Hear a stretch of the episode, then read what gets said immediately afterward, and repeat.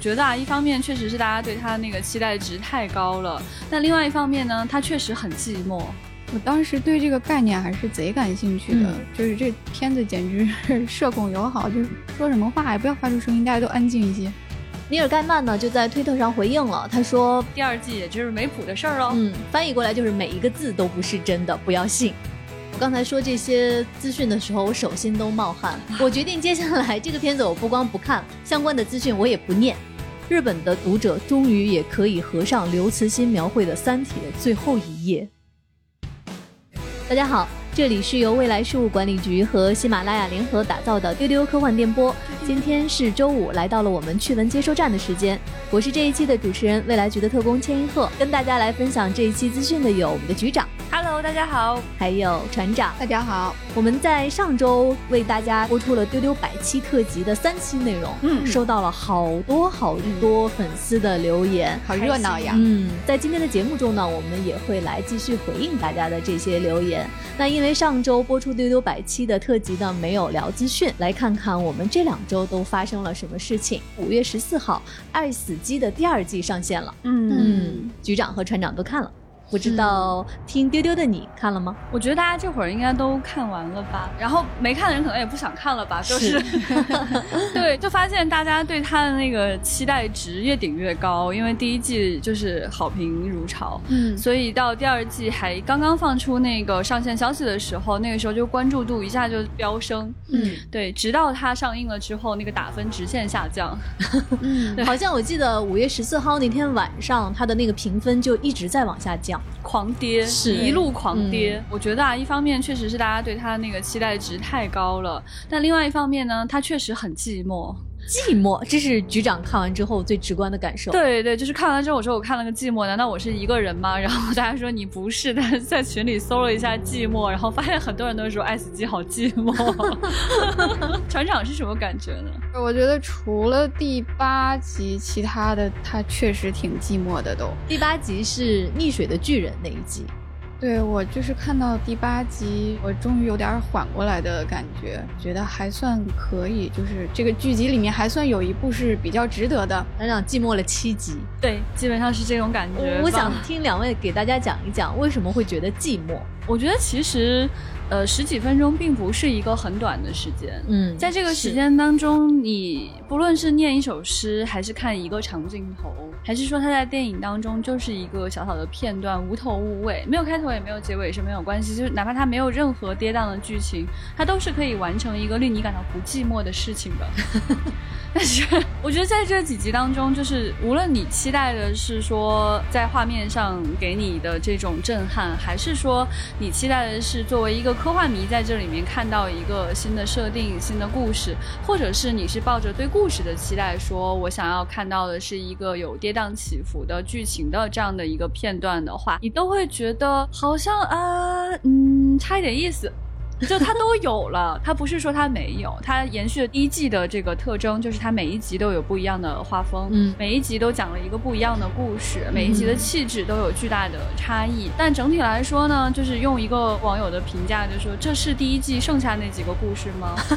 然后它前面有几个故事是关于就是讲这个在未来的社会当中哈，就是他要去灭杀新生人口，他不允许有新的新生儿来诞生的这样的一个故事。然后在后面也有一个类似的。故事就是在讲这个人类实现了永生，所以人类不太愿意再去延续新的生命。然后后来又有人如何在新的生命当中找到自己，你就觉得这个话题是应该去值得研究的一个话题。但是好像有一点隔靴搔痒，或者说还没开始搔痒就结束了的这种感觉。你好像想挠挠我这儿吧，但是你又走了。还有一集呢，是叫房内屋外 All Through the House。嗯。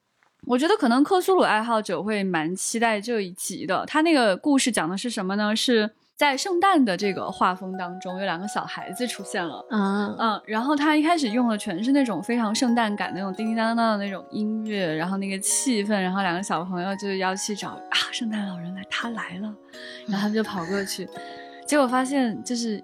有一个长长长长的，不知道是吸管还是舌头一样东西，把他们留在那儿的那个牛奶喝掉了。然后这个生物突然一转身出现，发现它是一个。呃，拥有着呃弯曲的四肢，然后没有皮毛，只有黏黏糊糊的肉，然后头也长得非常的清奇，然后就是克里克气的一个生物吧。然后在两个小朋友惊惧的目光当中，他呕吐出来一个礼物给了这个小姑娘，然后他就转过来盯着另外一个男孩，然后那个男孩特别紧张，结果那个怪物就想了好几秒钟，对他说：“Good child。”就他判断了一下你是好孩子还是坏孩子，然后就哎吐了一个礼物给他。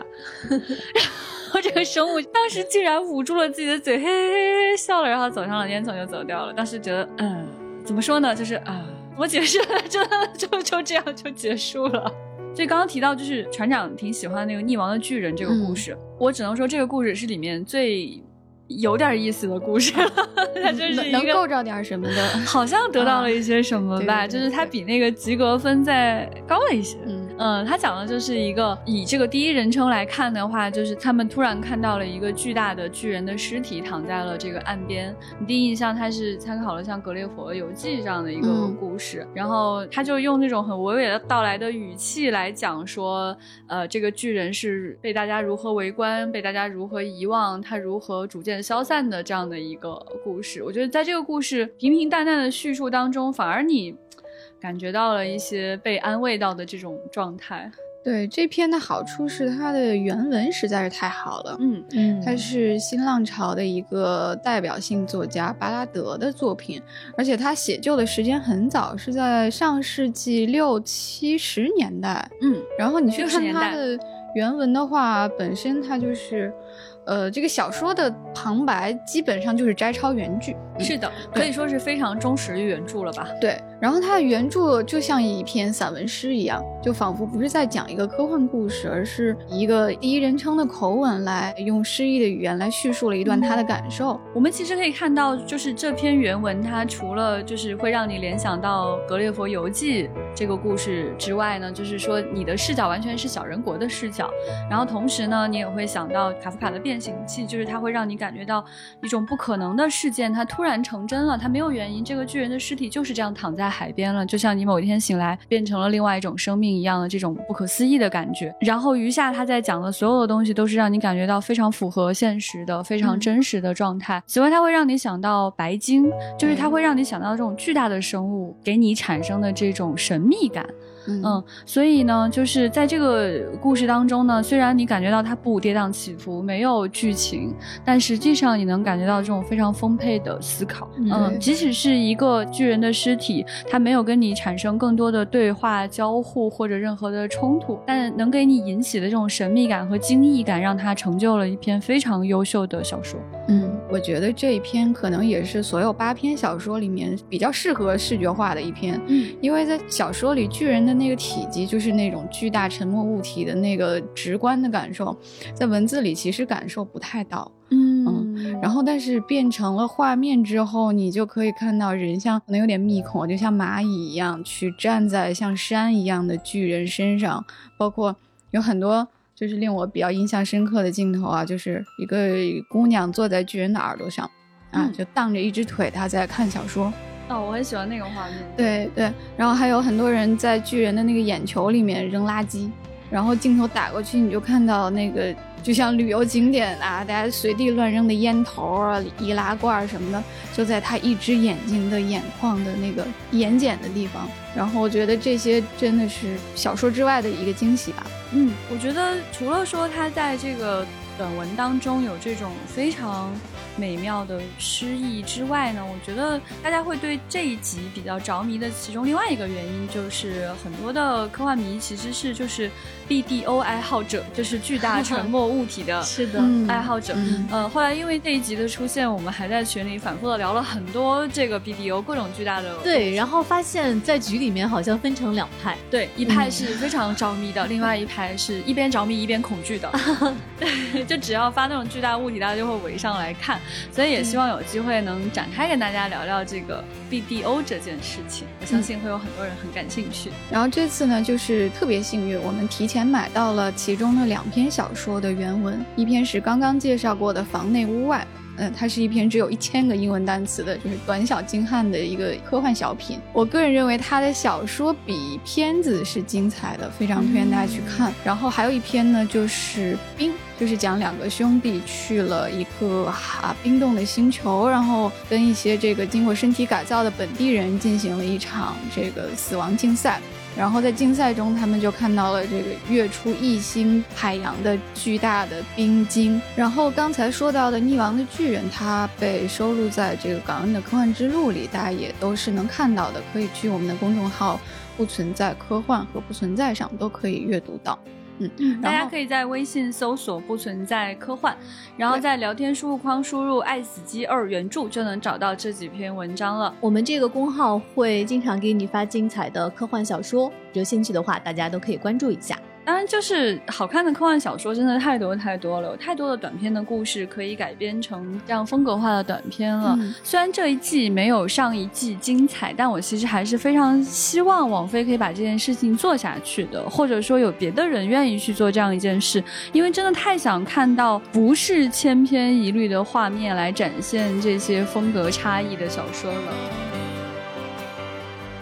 刚才说完了《爱死机》啊，我们说这两周发生的好玩的事情好像都在周末。那除了《爱死机》，在上个周末，五月的二十一号和二十二号。我还有局长，还有船长，还有很多特工，以及十七位科幻作家。我们这一次去的是中国科学院空间应用工程与技术中心。嗯，你听到这个名字，觉得哎，好像有一点拗口。那我给你翻译一下，它其实就是大家关注的中国空间站的家。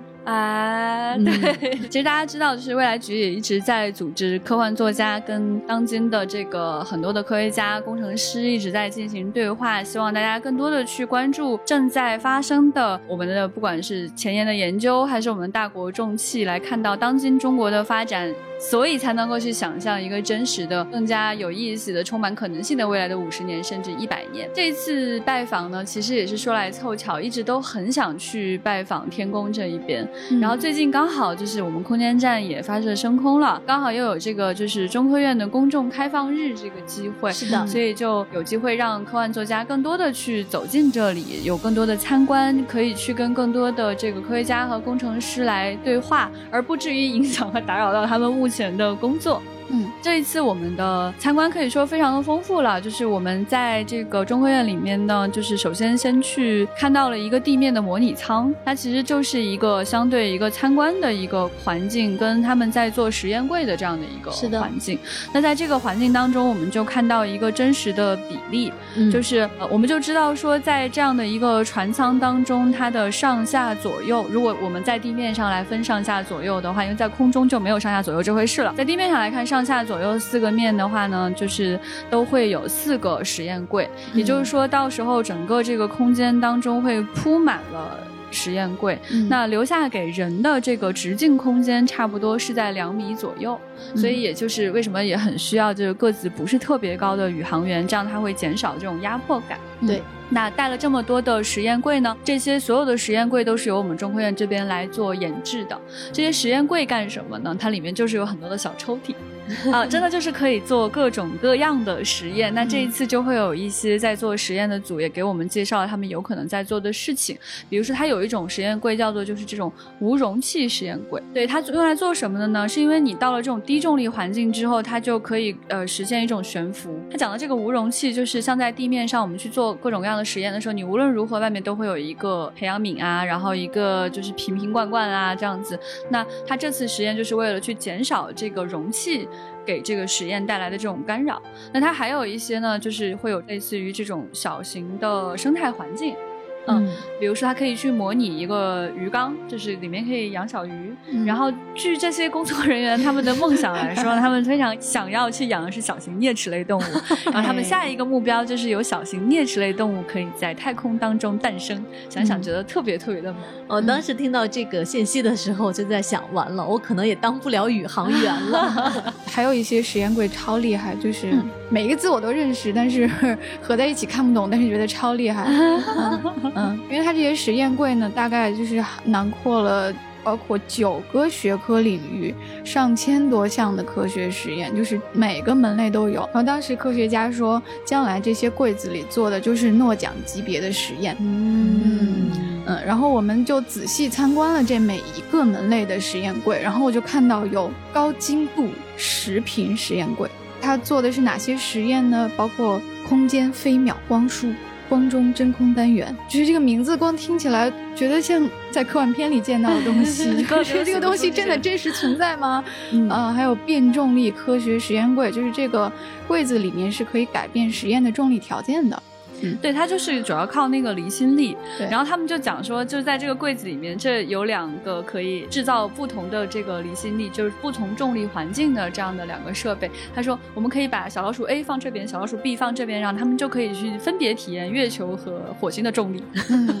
觉得特别希望看到这种啮齿类宇航员的工作。啊 这个养仓鼠的实验柜，它就叫做小型受控生命生态实验柜。然后还学到了其他很多有趣的知识啊。就是很多道理虽然我们都懂，但是听科学家他们用具体的数字和事例亲口讲出来，那个感觉是不一样的。对对对对对，嗯，比如说他们在空间站上怎么回收垃圾呢？原则上就是不带回地球啊，尽量在地球外面处理掉。比如说跟着货运飞船在进入大气层的过程中就烧掉。嗯啊，但是呢，有些贵重的材料呢，就这么烧了就非常浪费嘛。于是他们就通过一种装置。啊，可以把这个旧的零件啊熔掉，然后再做成新的。还有就是科学家正在研制一种就是混合了月壤制作的陶瓷。首先就是为什么要选用陶瓷来做这个空间站，包括未来太空探索的零件呢？一是考虑到它很轻，而且它可以与 3D 打印出来，可以考虑到将来利用其他行星的土壤就地取材，就把这个材料。呃，制造出来，对，就是这个是一个很有意思的事情，就是使用陶瓷，觉得是一件特别中国的事儿。对，对。呃，但是他们在太空当中去烧制陶瓷材料的这样的一种方法，会跟我们在地面上不太一样。在太空失重环境下，直接在太空中制造一些陶瓷的零件，嗯，然后来取代当中的一些设备。然后呢，这种呃陶瓷零件呢，它有很多的优点，比如说它耐高温，然后它强度非常的高。它唯一的缺点可能就是它韧性比较差，就会脆一些。但实际上也没有大家想象当中，不像你的杯杯盘盘那么容易碎哈。所以陶瓷材。材料在太空当中的这个应用，将来就会非常非常的广泛。你可能看到说，哎，现在很多的高科技，大家所使用的这个材料会更偏金属材料更多一些，但实际上不是，陶瓷很有可能才是我们在太空当中将要去使用更多的这样的一种材质。那使用陶瓷呢，其中一个原因其实不是大家想象说，哦，很中国，所以我要用陶瓷，其实不是这样。更多的考虑就是刚刚船长有提到的这个，就是将来能够在太空当中就地取材。嗯，当我们离开地球去往另外一颗星球的时候，我们能带的东西是有限的。嗯，那将来怎么样可以更现实的在另外一颗星球上去建造一个基地呢？当然就是使用当地的材料。嗯，其实大家也知道，就是陶瓷它有很多的这个素材是来自于我们的土壤嘛。科学家肯定就会想啊，那如果我们使用月壤呢？如果我们使用火星上的土壤呢？啊，那这样的话，在未来我们只需要带一个合适的配比，也就是说，我们从地球上带一定的材料过去，跟火星或者月球的土壤结合在一起，混合在一起，形成一个更完美的配比，让它更坚固、更好用、更耐高温等等等等，实现我们某种材质的目标。呃，我们在月球现场就可以直接搭建一个宏伟的月球基地了。然后这件事情呢，可能在科幻小说当中你听一听，觉得哦还蛮有意思的。但是当科学家面对面告诉你说，我们现在就在做这件事，尤其是嫦娥五号取回月壤之后，我们现在对月壤有了更多的了解，已经在逐渐的去实现新的这个配合了月壤。制作陶瓷材料的这个配比的这件事情，你会觉得格外的迷人。这件事情离你格外的近，格外的触手可及。那这一次呢，我们除了见到了很多科学家之外，刚好在这个公众日，中科院还帮我们请到了一个退役宇航员赵传东老师，他是我国的首批宇航员之一。他退役之后呢，也去做了很多的这种训练的任务。对，我觉得他最特别的一点就是，其实很多人并不知道，我们有很多的宇航员还没有上过太空就退役了，他已经离开了这个岗位。但在我们看来，他又拥有同样的荣光，同样的光芒。嗯嗯，对，所以这一次非常非常的。幸运可以面对面的，就是见到赵老师。也希望大家可以去多多关注，就是中科院的这个公众开放日啊，每一年都有各种各样的好玩的事儿，有你们喜欢的物理所，然后当然也还有其他的科研院所啊。这次我们见到这个空间应用中心，应用中心听起来这个名字啊，大家慢慢就了解到了什么是应用中心啊，就是大家特别喜欢问的那个问题，就是上太空到底有什么用？哎，人家就是在研究有什么用这个事儿，所以 大家可以去 B 站上面关注这个空间应用中心，他们的这个他们的号叫我们的空间站。对，在这个号里面呢，应该可以找得到我们那天公众日的一个对话的回放，我们的直播的活动。对，接下来大家仍然还可以期待一下，也就是我们带去的这批科幻作家，他们都表示自己会交稿哦。这些人都是谁呢？他们有江波、陈秋帆、宝树等等等等，一共十七位哈，大家可以盯紧他们的微博，经常去催稿。我相信刚才局长跟船长讲，大家会觉得啊，好生动。如果现场我们能一起跟着去看一看就好了。别着急，我们丢丢在接下来会为大家尽可能的多争取机会，能听到我们发来的关于现场的一些内容跟声音。嗯，那以上呢就是没有跟大家聊资讯的这两周里面，我们想跟大家分享的好玩的事情。接下来就进入到我们本周的资讯的环节。我们本周的关键词有《哈利波特》，嗯，好兆头，哎。招魂三，嗯，还有洛基，我情绪有点复杂，跌宕起伏，是不是？对对对，我们先来看《哈利波特》。《哈利波特》是一个什么事儿呢？这个其实不是他的影视作品了，而是东京的哈利波特影城开工了，耶！哈利波特影城呢，将在二零二三年的上半年建成，它总面积是三万平方米。在东京的选址定在了练马区丰岛园，现场呢会搭建标志性的哈利波特的场景，入口也会设置神奇动物的大型雕塑，同时会展出电影戏服啊、道具啊。当然还有周边售卖了，耶，嗯，建成后这个是亚洲唯一的一座哈利波特主题影城，哎，所以大家可能会觉得有点奇怪啊，因为其实之前丢丢有专门提到过，就是哈利波特的一些游乐设施，然后一些可以去游玩的地方，他们在哪儿呢？他们其实就在环球影城里面。之前能够去看到的，呃，在亚洲地区的，就是在这个日本大阪的环球影城里面有一个哈利波特的主题乐园。嗯，对。然后接下来呢，大家可以即将去期待的一件事情，就是在北京的环球影城会有一个哈利波特的主题乐园。嗯，另外在美国其实有两。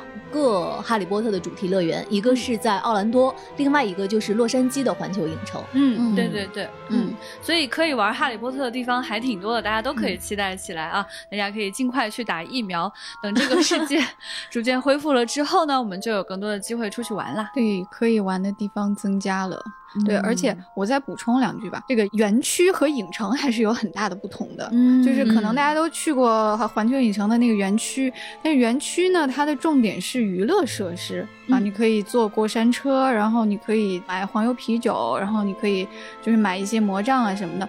但是影城呢，它的侧重是展示幕后。对，所以说你在影城里会看到，比如说电影的制作过程是怎样的。对，其实东京的这个其实是不大的。反倒是这里面最小的，嗯，但是能有一个就已经特别开心了，有就行，是不是？对，先有了再说，啊，可以扩建嘛？对，慢慢来，慢慢来。对，我之前去伦敦科幻大会，就是世界科幻大会在伦敦举办的那一届的时候嗯去玩，然后有专门去国王十字车站。哎，说到这里，大家就很感兴趣了，对不对？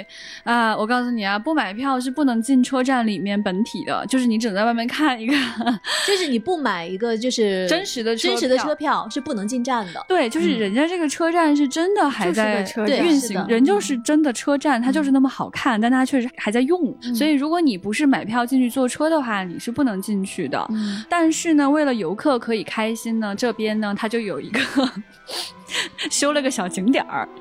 啊，就是在车站的这个游客区域哈，它在那个砖墙的一个位置，它做了。半个小推车，然后呢，它旁边还拉了一条线，游客可以在那边拍照，然后它还有一个小商店。等你拍完照高兴了之后呢，哎，还能进去买东西，哎真好啊。对，而且拍照的话呢，在那个位置，除了你可以用自己的相机拍呢，它商店里还有一个工作人员也可以帮你拍。那个姑娘就在那儿英式吐槽，特别好笑。她说 游客，她就会说。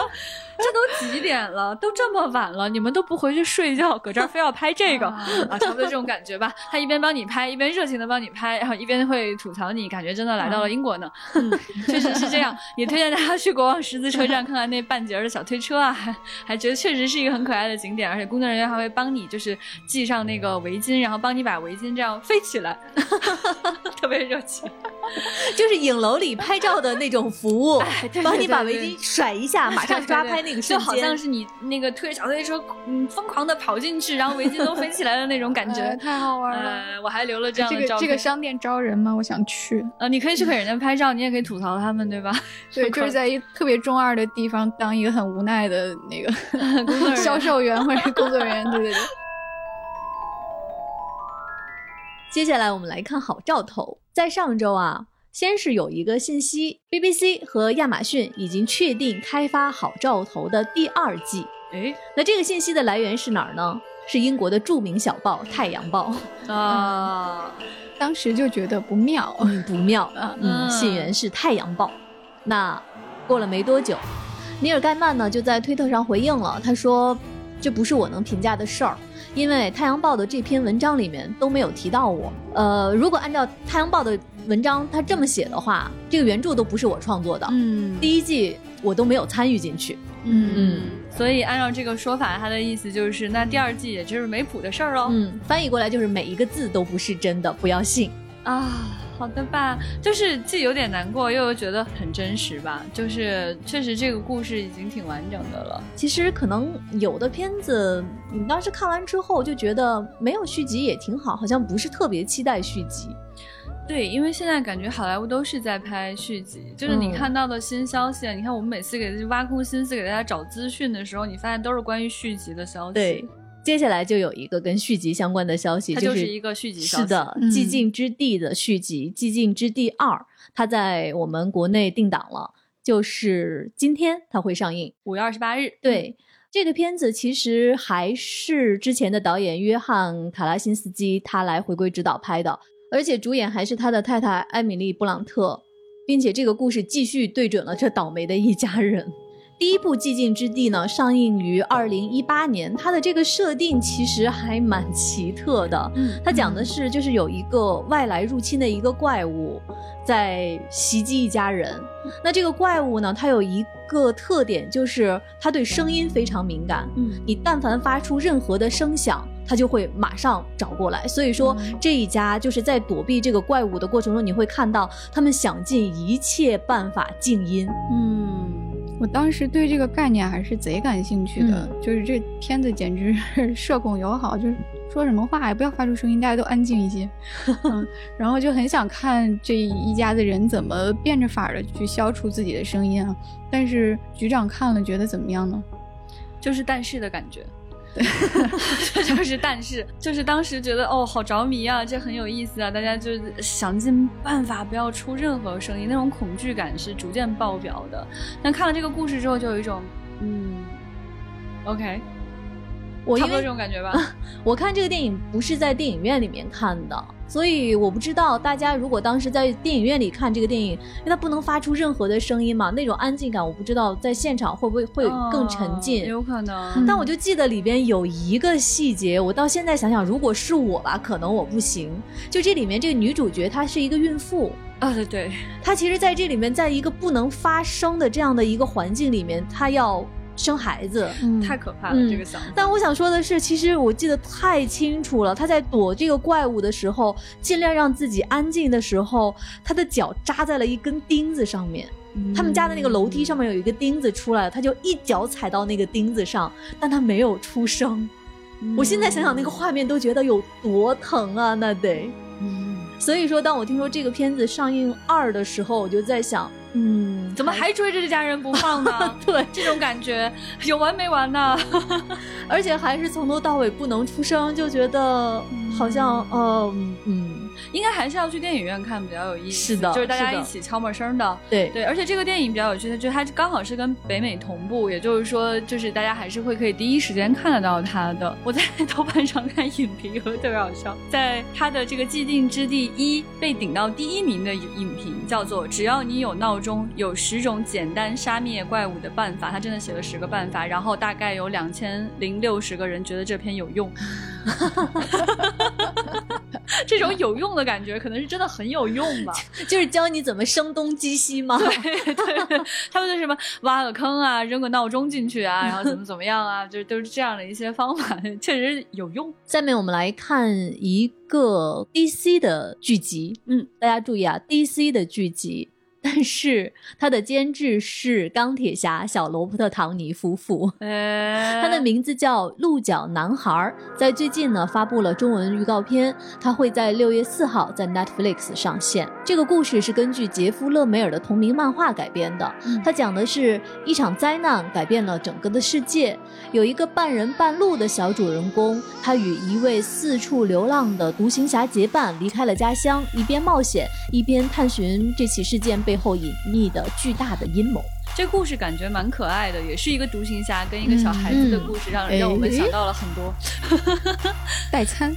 哎，对，但主要它的亮点比较好笑的是这个钢铁侠下岗再就业，对吧？监制 DC 的剧集啊，跑了跑了到另外一个宇宙去了。嗯嗯，我们看预告片当中啊，看到这个小男孩真的特别的可爱，长得好萌啊。对他真的有两个小鹿角，而且真的小小的，就是那种出生的鹿嗯才有的那种小脚。是的，然后它的小耳朵也特别的可爱，是那种鹿的耳朵。嗯，对，我觉得看这个剧的话，可能其中一个重大的亮点就是这个小孩子怪可爱的。说完了可爱，我们来看一个恐怖的，一个可怕。这个就是《招魂三》，也是一个续集了。哎，我真的，我每次看到这个名字，我都觉得很恐怖。太吓人了。那《招魂》这一系列的导演温子仁呢，他监制的《招魂三》最近发布了预告特辑，前作中的沃伦夫妇呢将会回归。这部影片将在六月四号于北美院线和 HBO Max 同步上映。啊嗯，我觉得《招魂》宇宙的爱好者一定在等着这一天了吧。对，温子仁呢，就是可能呃喜欢《招魂》宇宙选恐怖片的朋友啊，对他的名字非常的熟悉。所以当时《海王》上映，大家就会说啊，这个《招魂》的导演温子仁执导。但是可能很多人没有看过《招魂》的话，他今天就就变成了那个《海王》的导演监制的片子了。对，可能你比较年轻的朋友对《海王》更熟悉一些哈。《招魂》一是温子仁拍的，可以说是嗯，真的是大师级的作品了。想想觉得里面的很多画面都令我回忆起来口干。舌燥招魂里面呢，它主要是改编的，就是现实生活当中的一对夫妇的真实故事。但他们说是真实的，信不信是你的事情了哈。那这些故事呢，真的都是一些关于这个驱魔的故事。那这一次这个故事依旧是一个真实故事取材的。在预告片当中，你会看到就是这个故事的原型在讲述他如何遇到一个男孩被附身的这样的一个故事。对我决定不看，谢谢。嗯，因为只要一想到一那。那个从那个柜子里面那种黑乎乎的，不知道有没有鬼会出来那种感觉，我到现在都觉得啊，我心头一紧，无法面对。然后因为这个故事实在太扎实了，它又是根据所谓就是真实事件来改编的话呢，所以它其实是一个细节极其丰富、特别严丝合缝、特别严谨的这样的一些故事，所以它足以支撑一个所谓就是这种招魂宇宙。所以这个故事它还会一直拍下去，然后温子仁也有很多监制，然后在这个招魂宇宙当中，除了有招魂一二拍到三了之外，它里面有一个恐怖的娃娃叫安娜贝尔，安娜贝尔修女什么对。然后我们可以看到在一里面就是这对夫妇，他们是有一个房间地下室，它里面装满了各种物品，是一个有点像博物馆，但实际上是他们用来收藏并且镇压这些恐怖物品的一个房间。那当然了，你们可以想象，这里面每一个物件都充满了故事。呃，我说不下去了，总之我不会看的。如果有人有兴趣啊，可以去看，但充分做好心理准备。如果你觉得自己比较脆弱的话，还是不要看。我没有看过前两部《招魂》，但是我无意中看到过《招魂》里面最恐怖的一个画面。我刚才说这些资讯的时候，我手心都冒汗。我决定接下来这个片子我不光不看相关的资讯，我也不念。看完的请一定不要给我讲，小静可能会追着你讲。所以我们来说点开心的，缓和一下。缓和。开心的事情来了，夏日有晴天。耶。这好像是我感觉是我们在今年至少上半年最期待的一部电影了。期待每次出点什么新事儿都要来说一说。嗯，那最近呢，《夏日有晴天》它发布了友情篇预告特辑，里面出现了很多新镜头，而且呢，很多配音演员也出镜来做了一个角色和细节的解读，特别特别棒。那这个片子目前在国内上映的时间还没有定，可以知道的是，在六月十八号它会上线迪士尼 Plus。嗯。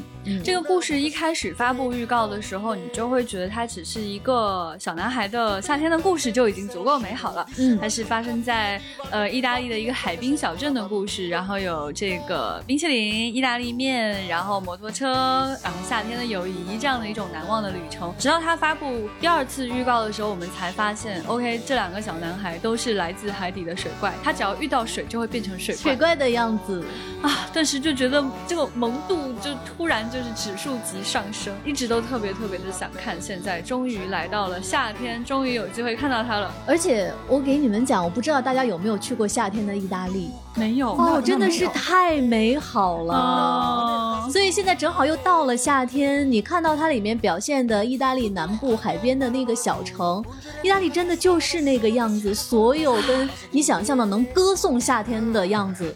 就是这个影片里面它给你表现的，太期待了。希望疫情快快过去，环球旅行还可以继续的恢复起来。今天的资讯好多都是跟新的预告相关哈。嗯，最近还有一个剧也放出了它的新片段，那这个剧就是漫威的剧集《洛基》，不得了，不得了！洛基将在六月九号上线迪士尼 Plus。哎，好像也突然快，其实这个剧调档了。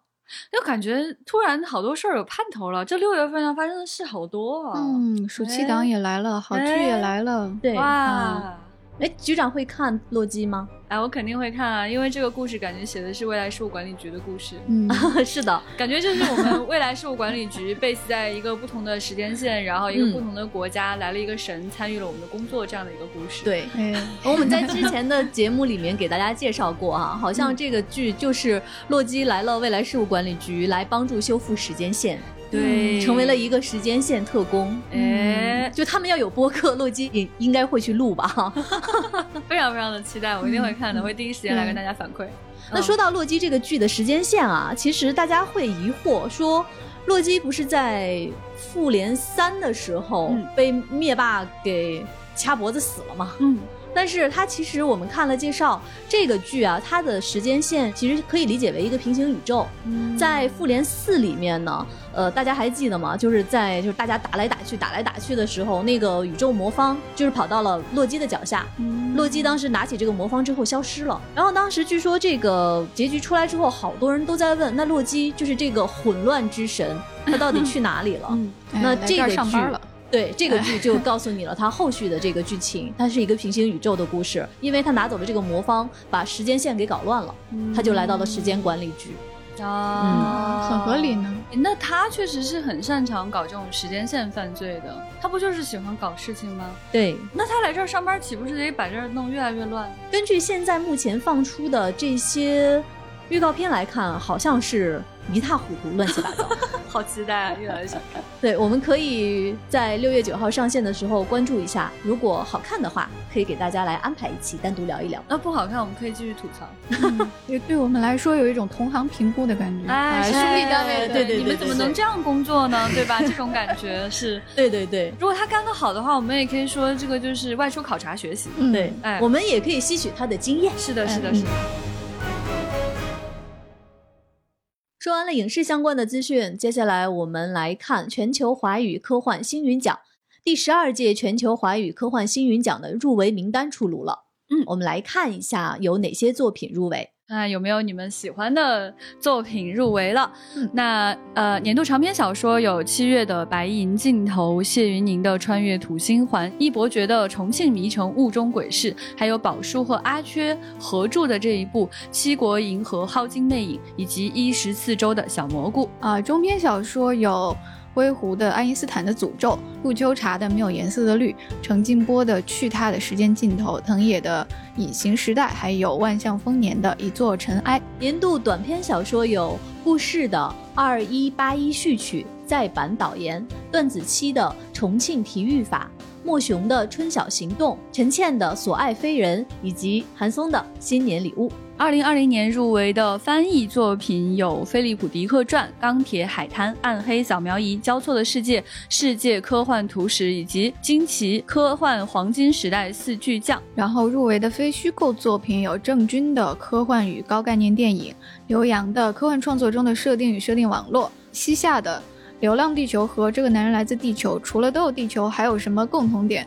棒或科幻到底是个什么东西啊？好长。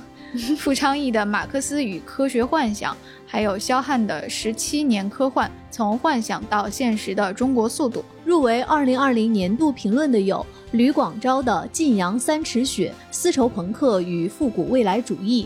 三丰的科幻创作的工程师思维，凭莫比乌斯时空；刘慈欣的科幻的原力，交错的世界，世界科幻史中文版序；姜振宇的谁都可以想象飞机，但只有科幻作家会想象飞行里程积分卡。凭世界杂货店，中天翼的在鬼魅徘徊之地重读韩松医院入围二零一八到二零二零年度新星的作者有白奔、段子期、分形橙子、苏婉文、赵磊。恭喜各位入围，恭喜恭喜恭喜！那我们也可以期待一下今年的这个颁奖当中，到底是谁会胜出？呃，未来局呢，我们也会派出这个报道小分队抵达现场，然后大家可以关注我们的未来局科幻办，我们会在第一时间来告诉大家这个颁奖的结果的。每一年的这个星云奖的颁奖哈，我觉得保密工作做的还是很好的，真的是要到现场那一刹那才知道的。因为以前我们协助很多星云奖奖的工作，包括去做主持啊，都不能拿到结结果。真的是现场知道，所以非常有趣啊！大家可以期待那一天。嗯，另外呢，给大家提醒一下，刚才我们说到的二零二零年度的这些入围作品，其中万象丰年的一座尘埃，韩松的二零二零科幻小说新年礼物，苏婉文的新长篇我的恋人是猿人，赵磊的东北赛博朋克系列，它都发表于我们的不存在科幻这个公号，大家可以去不存在公号搜索标题的关键词，就可以阅读了。嗯，接下来想跟大家来聊两句的，其实是在上周六发生的呃两条新闻，呃是两位非常非常伟大的人去世了，嗯一位是袁隆平，另外一位是吴孟超。当时听到消息的时候呢，我们刚好在刚才提到的中科院参观，然后就真的是。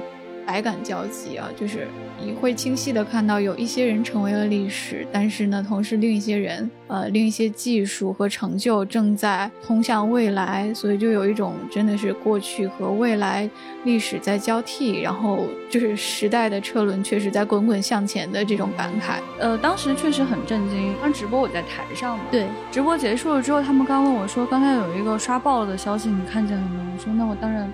没看见啊，他说是袁隆平去世了，我还以为是在开玩笑。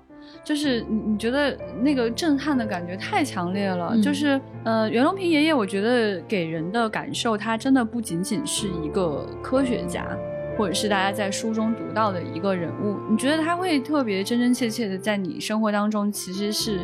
有影响到每一个人生活的细节。对，嗯，对，就像刚船长说的，就是在这件事发生的时候，当时中科院的科学家正在告诉我们说，现在我们有多少种太空食品，我们在太空当中在研制如何种出新鲜的蔬菜，如何来合成蛋白，我们的月球基地和火星基地将会怎样。呃，我觉得那一刹那真的非常非常的感动，非常感谢袁隆平，也非常感谢我们的就是这个中国肝脏外科之父吴孟超，呃，是他们让我们的生命得以更好的去延续，让我们有机会可以去往太空，可以去更远的地方，可以更好的生活。对，这两天我内心其实一直都有在悼念袁隆平老师，跟大家讲讲说多吃一碗白米饭吧，然后吃米饭的时候香香的，可以多想想他。虽然到现在已经有一周的时间，但是袁隆平爷爷和吴孟超先生他们去世的这个消息，其实在我心里一直在演荡。嗯，我这两天其实是在想，我真的很感谢能够跟这些。能够写进历史的伟大的人同生在一个时代，现在他们离开了，但是感谢他们的伟大，对我的生活能够做出那样好的改变。嗯嗯嗯，我觉得就是吃饱肚子啊，保证一个健康的体魄，然后将来有机会可以到太空去生活，这个就是可能就是我们对两位前辈最好的一个报答吧。有一位科幻迷。岳千层他说：“当我们走向星辰大海的时候，当我们在宇宙里面种田的时候，如果飞船里面哪怕有一树稻穗，也请记住它的名字。”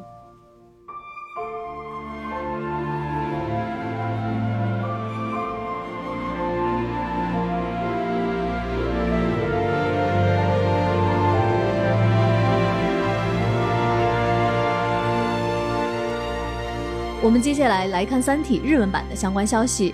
呃，在五月二十五号，也就是三天前，《三体三》的下部在日本正式发售了。能感觉到就是那种举国欢腾的感觉。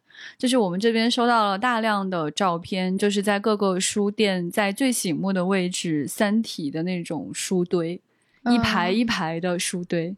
太华丽了，就是 已经超出语言形容。就是 我看到一个书店，它用这个铺满了金色的纸，然后我心说这是这是在二向箔吗？就是你看小图以为是咖喱的特卖会现场，就是因为三体三那个书皮儿是橙黄橙黄的啊啊，然后他铺了老大的金纸，然后这些书摆在那儿就是金灿灿的一片，就是贼热闹。然后还有书店，就是摆成了那种金字塔的造型，然后还有用用那种 Word 艺术字啊，就是黄色的这种宋体描边的，贴了那种大的 logo，叫《三体三最终卷》，啊，刘慈欣。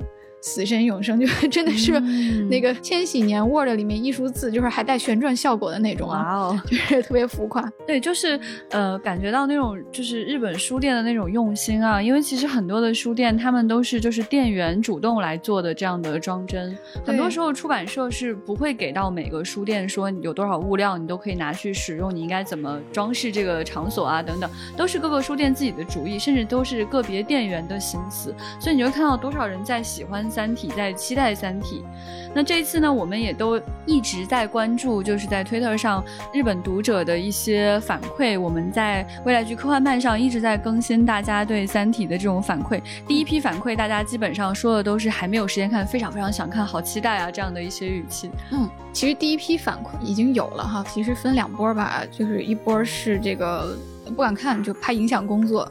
就是这个书我拿在手上，我一定会放不下来的，所以我不敢看。就是他说的没错啊，等到等到周末吧。然后很多人就说，为了周末要看这个书，所以我这周要好好努力工作啊，把事情都做完，把时间空出来。然后另一波呢，就是第一时间熬夜读完了。感觉大家都比较词穷吧，就是这个不知道说什么好，太好了，太好了，太感动了！这个 伟大的刘慈欣啊，感谢出版社，感谢翻译，感谢登场的人物，谢谢大家。就总之就是非常感谢。我觉得可能很多《三体》的读者还记得自己当年熬夜看完《三体》的那个晚上吧？可能也很多人都是那种，就是啊，我现在就这本书我打开看一看吧，结果一不小心就看到了天亮。这样的感受，然后在那一刹那感受过宇宙毁灭的你，从书里面抬起头来。对，现在一大批日本读者正在感受同样的这种震撼。对，所以结合着局长说中国读者看《三体》的这个经历，嗯，我看到日本的著名科幻作家藤井太阳，他有一个特别具有画面感的一个描述。他说，日本的读者终于也可以合上刘慈欣描绘的《三体》的最后一页。嗯，而这句话它就印在本次这本书的腰封上面。想给大家再预告一下哈，就是针对这个《三体三》的上下在日本激起的这种千层浪哈，我们打算再录两期丢丢来给大家分享一下。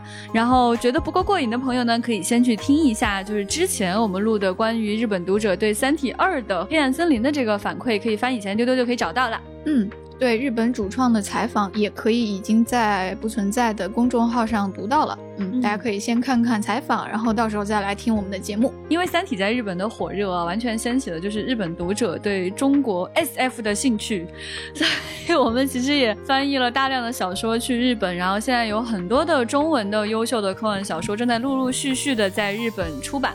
我们可以看到，今年在金云赏里面的很多的入围小说都是中国作者的小说，是大家非常喜欢的那些小说。嗯，那与此同时呢，就是最近我也收到了一本书，也想跟大家来推荐一下。在这样中日交流的热潮当中，对我收到了一本就是日本呃诗人古川俊太郎的诗歌总集，非常想推荐给大家。然后他的译者也是一位诗人，是在日本教书的呃诗人田园老师。那这个总集呢，我觉得这次做的真的特别特别的漂亮，就是上面有一个古川老师的这个呃简笔画，特别的可爱啊。这位老爷爷现在已经九十多岁了，他在日本是一个国民级的诗人，被誉为日本宇宙诗人。为什么那么想推荐给大家呢？就是因为他叫做宇宙诗人，然后他曾经写过很多非常可爱的关于宇宙的诗。这本书挑两篇给大家念念吧。他其中有一首诗，这个诗名我。觉得大家听了就会很喜欢，叫做《二十亿光年的孤独》哇！听到名字感觉就嗯，对，所以这个译者也是非常的用心啊。我给大家念几句，这个诗真的是既浪漫又可爱，非常希望大家会喜欢这个老爷爷。人类在小小的球体上睡觉、起床，然后工作。有时很想拥有火星上的朋友。火星人在小小的球体上做些什么？我不知道。或许啰哩哩、稀噜噜、哈啦啦着吗？但有时也很想拥有地球上的朋友，那可是千真万确的事。万有引力是互相吸引孤独的力，宇宙正在倾斜，所以大家渴望知识。宇宙渐渐膨胀，所以大家都感到不安。向着二十亿光年的孤独，我情不自禁地打了个喷嚏。有被萌到的朋友呢，推荐大家去买这本新出的诗集啦，真的是格外的可爱哦。但是我为什么感受到了这种特别深邃的孤独和渴望，能够是有呢，对，这样能够连通联系，然后。那样交流的一种情绪，钱老师非常懂得诗歌，呃，这位老爷爷就是非常国宝级的日本诗人啊。如果大家想要去了解日本文化的话，也推荐大家从这个切口去了解他。而且他就是非常非常的可爱，他还在日本做过一件什么样的事情呢？说出来真是萌的不行啊！他还翻译了史努比给大家。哦，对，他是日本的史努比的译者。他到现在还会一直收到史努比的稿费，好厉害呀！以说到这里就觉得萌的不行，推荐大家是喜欢这位老爷爷哈。哎呀，但是局长念诗的这个环节挺好的，嗯，有机会给大家再念两首。我们今天说了刚才的几个关键词，但是我发现说到这儿有一个关键词没有出现，嗯。这个关键词就是 EVA，哎，不得了！最近上海的 EV 咖啡厅已经可以预约了，就是从今天开始哦，就是五月二十八号开始就开业了，耶！然后船长给大家讲一讲上海的 EV 咖啡厅是个什么样的咖啡厅。哎呀，早早的就预约上了。对，因为这次刚好要去上海参加这个 Wonder Festival，是一个大型的手办展。嗯，对。然后刚好呢，我跟船长还有郭姐，就是 IP 女王郭姐一起去上海，那我们就早早的积极的开始预约了。呃，因为是国内的第一家 EVA 的咖啡厅嘛，就是在这个这个终章上映之后哈，就大家一直在等它的各种展啊、各种活动啊，就一直没有等到啊，现在终于开了一个咖啡厅，大家都抢票，所以这个这个票特别难抢，所以他要开这个预约制。嗯，然后呢，我们也看到了他的菜单，嗯，我早就想好了我要吃啥。哦，你可以给大家说一说 都有什么菜单？对，其实不是很多啊，它就是胜在就是日本的这种主题餐厅，它就是胜在这个造型，这个就是梗埋的很地道，然后就看它有多少这个还原原著里面的这个造型或者是名称什么的。我看到它有真四牛油果汉堡套餐，然后明日香茄汁 肉丸意面啊。这个熏的烤猪扒，还有这个夹持的蔬果鸡肉咖喱饭。然后这个咖喱饭不送瓜吗？就应该送块瓜吧。然后有一些蛋糕甜品啊，然后我看有没有好玩的。根本没有什么道理，它就是在这个食物上插了一个图片而已。但是就很想要呢。对，就明明觉得哦，这根本就是在骗我的呀。可是我愿意被骗。对啊，我已经想好了要喝这个梅里和绿子的。雪城日出鸡尾酒啊，就做成了橙汁的样子，橙橙红红的。刚才船长跟局长说，你们接下来去那儿还有我们的文丽，我接下来会委托文丽，到时候全程拍摄。哎，就是我们现在 EV 咖啡厅的这些反应，要给大家丢人了。不会的，我们承接代吃业务啊，也不收钱，就是 我们可以全程给大家直播讲解。我们多吃几种吧，要不？哎，请丢丢的粉丝们跟我大家一起，咱们一起来期待一下。太期待。嗯，等船长和局长从上海归来，他们录丢丢的时候，来跟大家分享他们在 EV 咖啡厅的所见所感。嗯。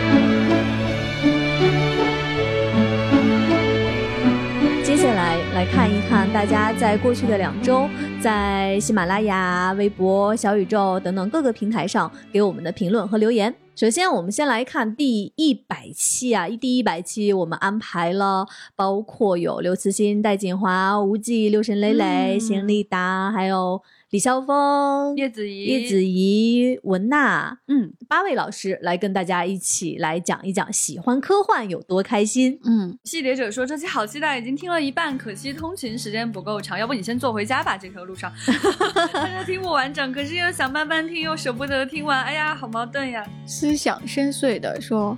好耶，是大刘聊《星际迷航》，耶，可不是嘛？《星际迷航》今天有热度了。这位叫做良央未及的朋友说：“恩除狂喜，梦幻联动。”可能是不知道该高兴哪一家了，已经。有一位叫 O B I K I N，他说：“戴老师真的太好了，太好了，太好了！本索拉里斯塔可夫斯基又想发疯了。”我觉得这这对，就是这位朋友可能已经就高兴到语无伦次了吧？这不就是千老师本人吗？对，这位朋友，我感受到了你的喜悦，因为我跟你是一样的。好了，太好了，太好了，太好了，这种感觉。对，因为邢立达他在节目中说，呃，鸟类就是现在活着的恐龙。那杨玉 Jane 他说，中午一边吃饭一边听，嚼着鸡肉，突然觉得嚼的是恐龙。哎，好高级。左家庄之喵说听到刘大锅，刘大锅，刘大锅推荐的夏日电影。小猫咪当场笑了出来，没想到你刘大锅这么的温情吧？啊，推荐大家去看《小森林》哈。椰子姑姑说，就在大刘要出场的前一刻，我突然断网了，急得不行。此刻天上几道闪电划过，我仔细分析，怀疑是听见大刘说的话会对人类产生重要影响，希望丢丢帮我查明真相。好的，好的，帮你查明真相。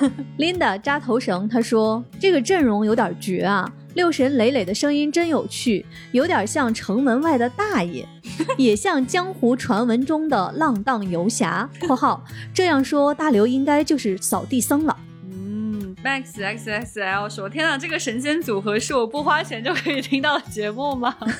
好，那我以后收费哈。有一位听友说：“顺便说一句，我专门把喜马拉雅下载下来，就是为了祝丢丢生日快乐。”不过爱丢丢的心是没有变的呀，现在他都在小宇宙听了，天呐，好感人啊！喜马拉雅，你看一看，看看人家都是为了我们下载这个 app 的。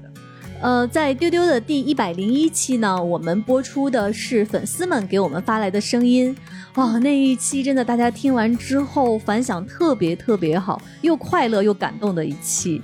呃，在我们的喜马页面呢，有一位资深的粉丝，他叫胡小丫 Lily。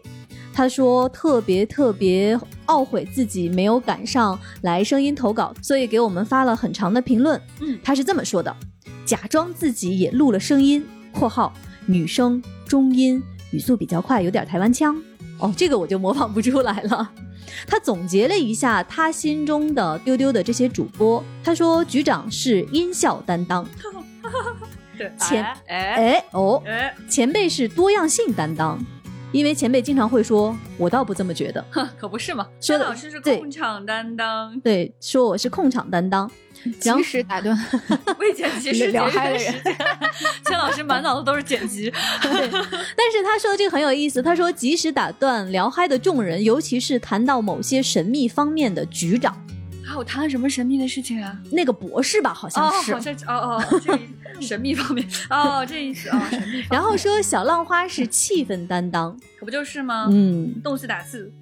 船长特别有趣，说船长是细腻宅担当，二次元的福音战士。嗯，小静是冰点担当，因为他经常分享恐怖片，所以听完小静说话会倒吸冷气。我觉得下次小静如果来分享招魂的话，我请求不在现场。然后胡小丫她还分享了跟丢丢的一些自己的经历。她说入坑的那期呢是哈利波特，最好笑的是奇奇怪怪的颁奖，成功被安利了电影机魂。她说一个人在疫情跑到老老远的电影院包场看，结果被吓得半死。哦，所以自己一个人去看吗？那还是有还那么远。然后胡小丫丽丽说，她说感觉丢丢已经成为了生活中的一部分。主播们就像是一个遥远的、只能通过信件交流的朋友，有一些时差，但我喜欢这种时差的感觉。记得有一期连续被读了三条评论，激动的在床上打滚，太可爱了，太可爱了。嗯，其实特别想跟胡小丫说一声，你的评论我们都有看到，而且我们这次收声音的时候，还有很多主播都在想，怎么没有胡小丫的投稿呀？所以希望你下一次把你的声音寄过来哦。这个昏天黑地酱油蛋，哎。好吧，听起来还蛮好吃的。他说建议你们出视频版，这么热闹有爱的氛围，视频版肯定很好玩。嗯，其实我们在现场每次录制的时候，当时我们也在想，如果在旁边架一个摄像机的话，应该也挺有趣的。主播们每次聊到开心的时候，都在手舞足蹈。尤其是大家爱的前辈，他的表情很丰富。哎，想给你们看看他的白眼。还有一位粉丝，他的名字特别特别的长，F T F 四 T 五 B Y N A 三五 A H 七五 T I D 六 B E，应该没有给自己起名字吧？是是一串代码吗？他说：“好遗憾，没有给丢丢寄声音。认识丢丢是在第九期的《三体》，当时正好刚看完了《三体》，很喜欢，怀着激动和好奇，想了解关于《三体》的一切。成功被主播的幽默和对问题的见解吸引，常常在去食堂的路上，在去图书馆和回寝室的路上，以及各种交通工具上打开丢丢。”常常一边走一边听，挂着迷之微笑，或者忍不住笑出声，害怕旁边的路人觉得奇怪，赶紧拿出手机假装自己在看手机。特工们的笑声陪伴了我很多很多时光，也治愈了我。吃下的安利不计其数，比如一版幸太郎、神奇女侠、神秘博士、水星领航员。如果说《三体》带我走进了科幻的大门，那么丢丢则让我乐在其中。爱丢丢以及各位特工，谢谢你。这位叫 Eason 的朋友说，其实他非常喜欢标题的这句话，就是用科幻的眼睛看世界。谢谢你的喜欢。他说要祝丢丢越来越好。我们希望能够带大家去看外面精彩的世界。在第一百零二期呢，我们各位主播上线，给大家讲了讲自己的画像以及各自的性格啊、爱好是什么样子的。嗯，这一期。好像大家的反响也非常非常高。这位逆风的猫伊娃，对你的 ID 我们也特别特别的熟悉哦。他说时间过得好快啊，还清晰的记得第一次听丢丢是在下班回家的地铁上，从此就变成每周的 must have。谢谢丢丢带来的快乐，期待下个下下个下下个百期哦，感觉压力好大。他这一瞬间就让我们三百期了。我们再来看一看最近我们留在丢丢的粉丝群里面接龙的内容。我们给大家留的其中一个问题是：接下来你还想在丢丢听到什么内容呢？哎，这里面大家回答好踊跃，好有趣啊！是的，嗯嗯，接待员这个小老鼠说克苏鲁，来吧，很多人提名克苏鲁，克苏鲁还是可以跟大家好好聊聊的。嗯，对，这位他名字叫做括号的这个，就是他真的是个括号哈，就是。他说比较希望听的是副本，然后还想听听全能侦探社。哎，有意思，全能侦探社也有其他的人提名啊，还有道格拉斯亚当斯银河系漫游指南，更多的书籍案例。秋天的菠菜，他说古早的优秀科幻剧集和电影。嗯古早意思，应该怎么界定呢？我不知道啊，可能就对。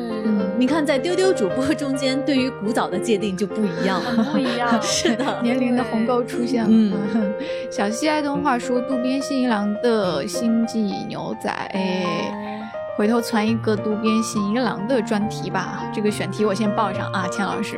好的，好的，安排上。呃，还有夏绿说他想听的是特德江关于未来的讨论。丢丢主播们觉得会更星辰大海，还是更向虚拟现实的方向去发展呢？哎，有意思，都可以聊一聊。还有这个黄昏症候群说他想听听哥斯拉。克苏鲁的呼声很高啊，又来克苏鲁了。嗯，土豆啊，土豆是只傻狗，这名字太可爱了。他说：“要不聊聊剑锋传奇和三浦健太郎吧？”嗯，也是。还有这位说想听尼尔盖曼，或者是这个普拉切特的《碟形世界》。这位叫 Kara 的朋友说，希望聊聊科幻中的浪漫情怀。那不是我们每天都在聊的事儿吗？可以接着聊这个呀。对，还有呃，这位玄德云长，哦，这个名字厉害极了。他说冷门但绝对值得一看的科幻。哎，这个挺好的。好的，嗯，感觉是一期的标题了。是的，嗯。还有这位亚龙卷引擎杠星帽，哇，感觉很厉害。还有。对，有型号型号的，对，沃卓斯基宇宙，哎，这个可以哦，这个可以，嗯，交给前辈了。对对，还有人说尼尔盖曼加一好加一加一，克苏鲁前世今生到底算不算海鲜啊？这个呃，好，嗯，我觉得克苏鲁这一集有一个问题，就是它到底是不是海鲜？标题也出来了，哎，嗯，谢谢大家的回答，感觉又有了很多的新的选题，嗯嗯。你们的留言和评论，其实每一条我们都看到的，是，所以今天也会有一个新的问题给到大家。对，今天给大家留的问题是：你第一次看完《三体三》的感受是什么呢？哎，我们很想知道，欢迎大家在群里接龙啊！欢迎大家来留言，告诉我们。大家一定要记得在喜马拉雅、小宇宙和苹果来给我们打分、点击订阅、留言、订阅。对，谢谢大家。谢谢大家，今天其实是我们五月的最后一期节目了。对，我们六月的第一期节目很有趣，就会在六一节周二跟你见面。我们会跟大家一起聊一聊跟六一节相关的一些作品。是的，提前祝大家节日快乐啊！下周见，拜拜，拜拜。